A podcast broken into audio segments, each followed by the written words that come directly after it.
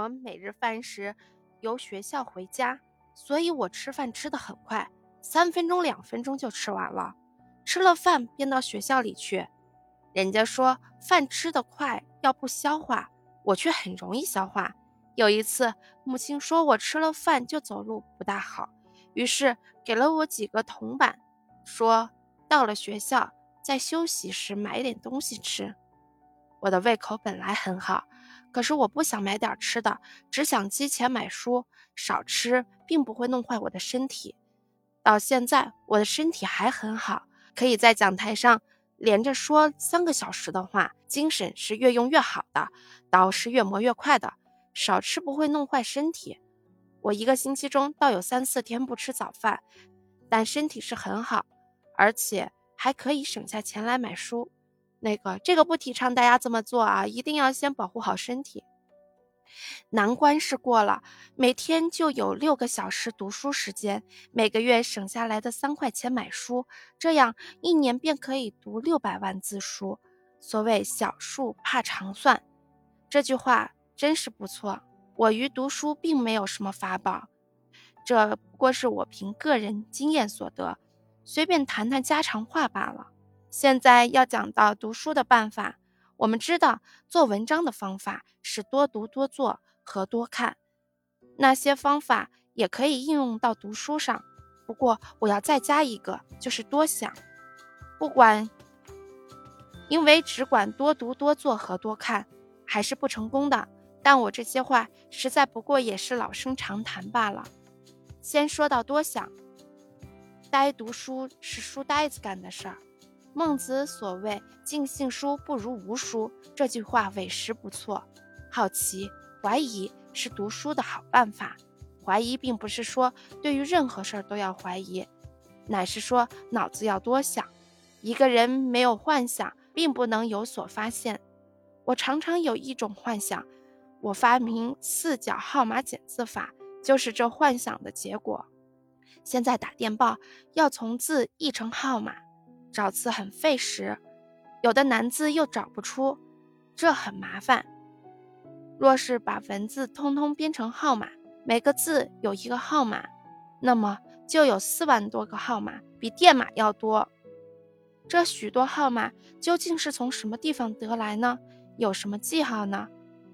用部首减字法太麻烦，我终于想出一个办法。现在每个字都有一个号码，无需强记，每个号码。都可以从理性推想出来，只要把字一看就想得出来。我的小孩子比我想得快。四角号码减字法已经是经过几次改良，从前那种方法是老老实实的、呆板的。后来后给我很多改良机会，所以现在的方法要比从前的好得多。我有一次在吃饭的时候，突然把桌子一拍。同事嘴里喊道：“好了好了，因为我想出了号码。从前的那个方法虽然不好，但没有以前的方法就没有现在的方法。比如天这个号码，只要推想出来就知道二零幺幺零。好了，号码来了。又譬如横字，只要一推想到，就知道其号码是三幺零零零。”现在的方法要比以前的好。现在的四角号码减字法用的人有一百多万，就是四万万字都有法子想。这是说明幻想的作用。